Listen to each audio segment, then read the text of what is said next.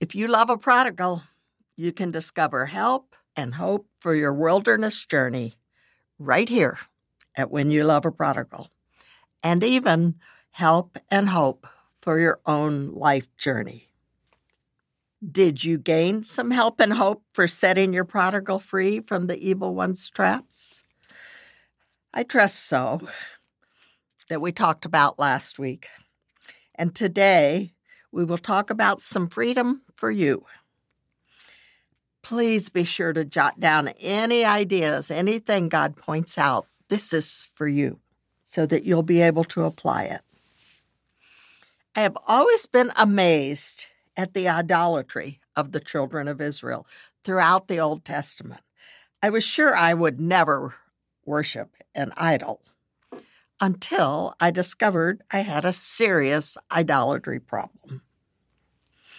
The prophet Isaiah repeatedly mocks the children of Israel for carving idols to worship out of a half of a log and then with the other half of the log cooking their dinner. He said, How could anyone think that God carved out of a log could save them? We read in 1 Samuel that rebellion is like the sin of witchcraft and arrogance like the evil of idolatry. Wow. Rebellion and arrogance. Mm. I need to examine my rebellious tendencies, which I have. I have rebellious tendencies. Is it permissible to stand against injustice if we can't be rebellious? Of course. Is it good to push the boundaries to reach a breakthrough? Probably it is. Is it okay to break some rules for a higher purpose? Sometimes, perhaps, is it right to say no to God, to choose my way over his way? Nope, not okay. But do we still do it? Uh, yes, I certainly have in my life. The good thing to know is that God understands our struggles.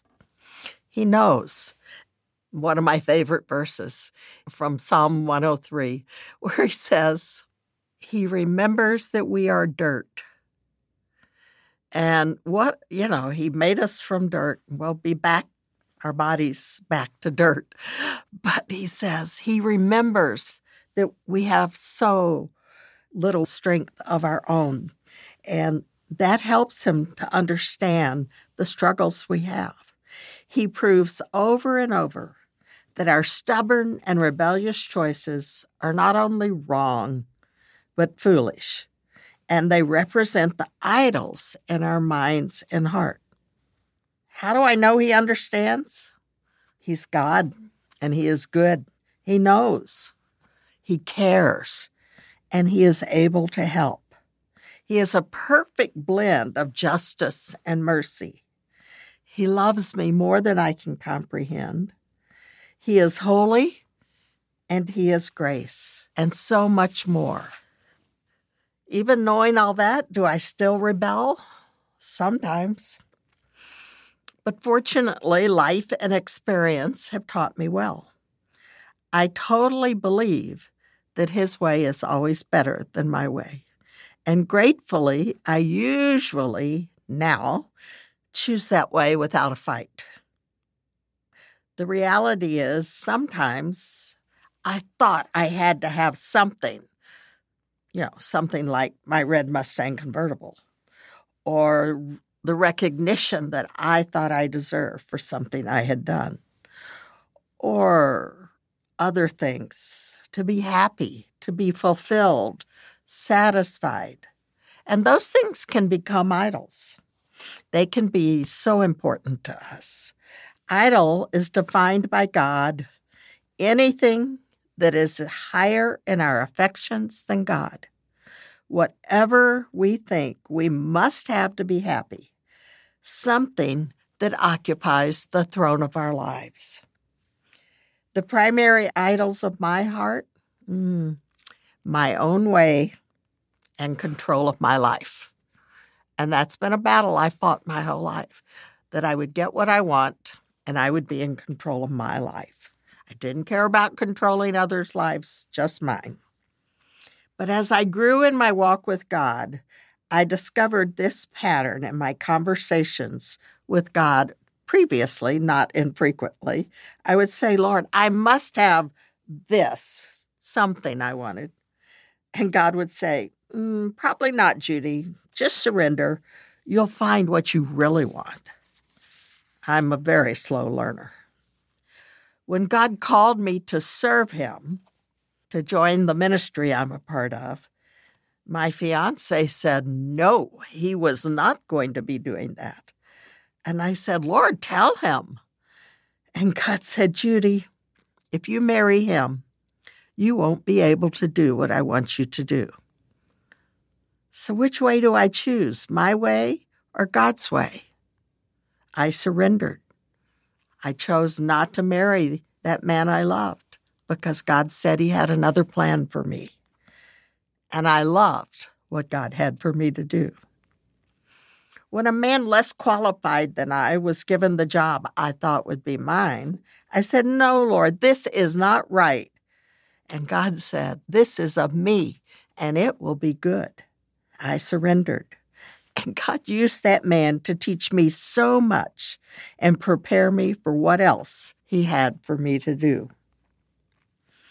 When the man I loved was in no hurry for marriage, I said, Lord, either let us get married, my plan and a good one, or let this be over. I'm tired of not knowing.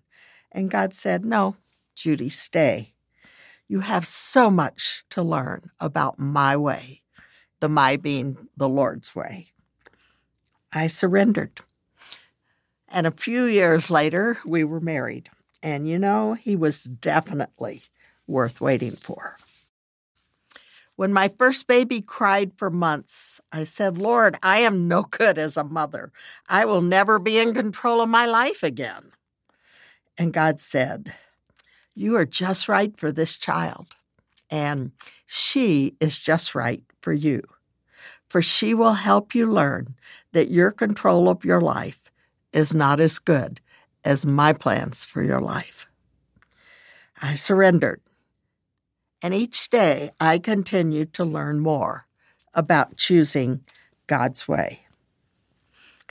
I wish I could say I always stay surrendered, that I keep my white flag waving always.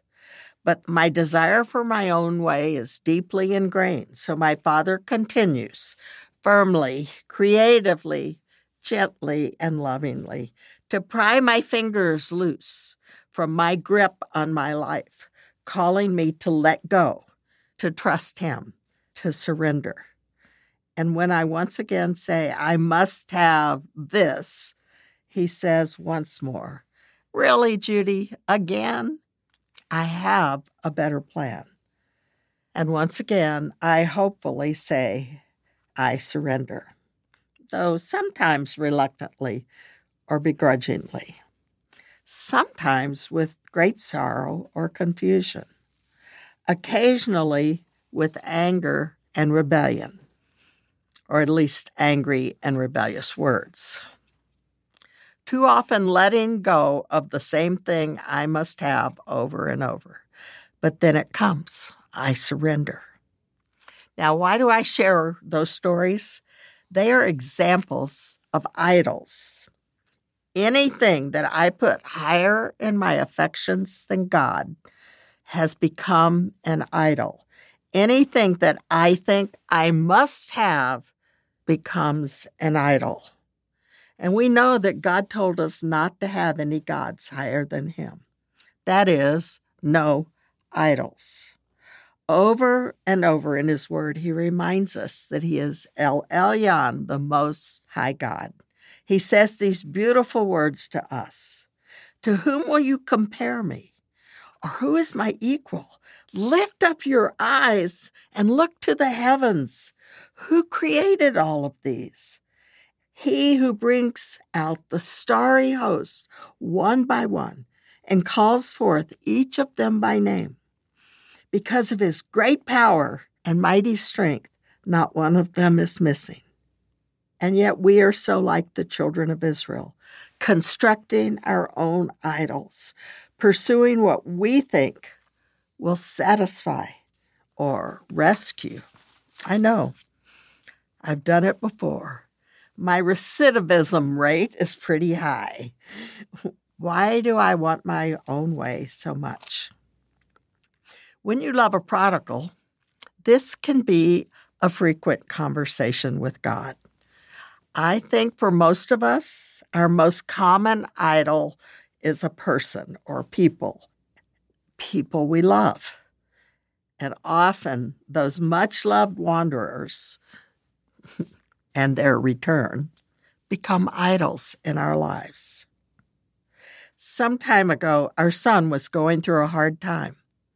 I thought he was doing well, making good progress, but I realized he was again making some really bad choices. My response was, No, he can't. I can't bear going back to what it was like when he was making all those bad choices. I can't stand for him to not choose God's best. I can't do this again. And there was my son up on the throne of my life, on the throne of my heart.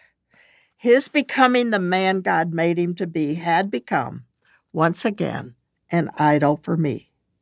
Once again, I needed to take this thing I must have, the good life of my son, off the throne of my heart and put it on the altar as an offering to my God.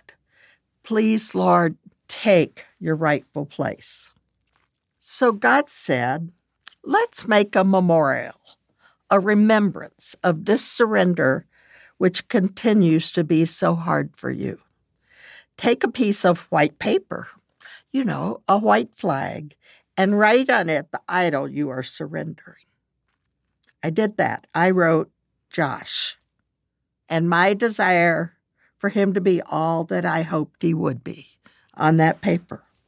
And then the Lord said, Offer it up to me, a sacrifice of your heart.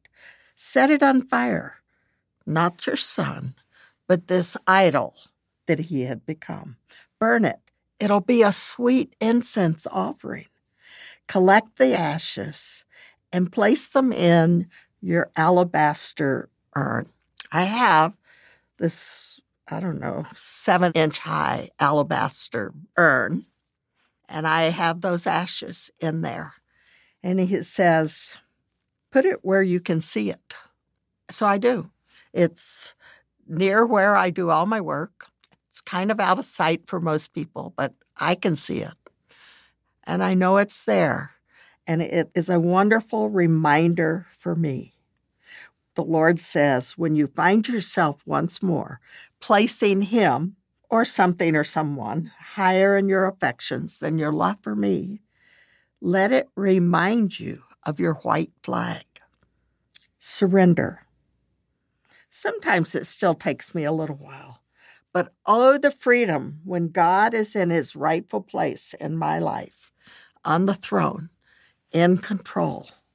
And my idols, well, they're still important, but they are not an object of worship. They are not the most important thing in my life. So, what about you? Do you have an idol you need to surrender? Maybe it's a thing, maybe it's a person. Or maybe it's your plans for a person. Do you need a white flag? I hope you find the freedom I have found as you offer your idol, perhaps your prodigal, up to God. He will never quit working to bring him or her back to you and to himself.